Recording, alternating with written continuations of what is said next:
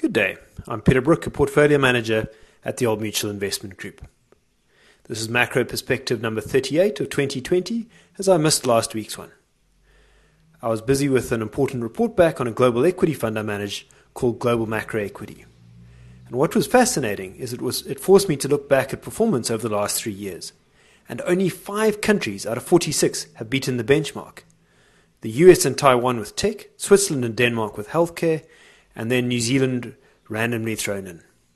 So statistically, you would have had an 11% chance of picking an outperforming country, highlighting what a narrow market it has been. And I think this is what is making August such an interesting month. This month there has been a reversal of trend, with high flyers like Tesla leading the Nasdaq down. The US and tech are underperforming, while the rest of the world and value are outperforming. Now, calling a change in trend is always dangerous, but we have seen some very unusual behavior. SoftBank, the Japanese tech company, has been aggressively buying call options on the net on individual tech companies listed in the US.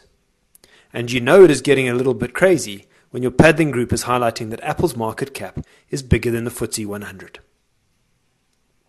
Just on that, a fascinating statistic is that Apple's 132,000 employees produce $57 billion of profit compared to the 4.6 million employees of the 100 largest companies listed in the UK, who only produce 124 billion of profit. So this shows that Apple is twice as expensive as the FTSE 100, but it is 35 times more efficient in terms of its people. There is no question that the popular crowded trades of the US tech and healthcare are very expensive relative to the unpopular value sectors and countries, which include parts of our own South African market. However, valuation is not enough on its own, and there has to be a change in theme. This can come from either an economic recovery and the depressed profits of the old economy bouncing back, or it can come from an attack on the high profits of the tech sector. And it is with that perspective I was very interested to listen to the FT Weekend Festival.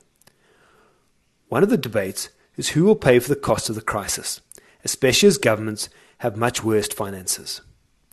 The obvious answer is that the winners will pay, which in this case is the disruptive technology companies who pay very little tax. Now, the wheels of government take a long time to turn, but I think there's a very real risk for tech companies of higher taxes in the future. In terms of our portfolios, we've tilted a little bit further towards value, reflecting the extreme moves. This was done through selling the US and adding to Europe, in our global equity.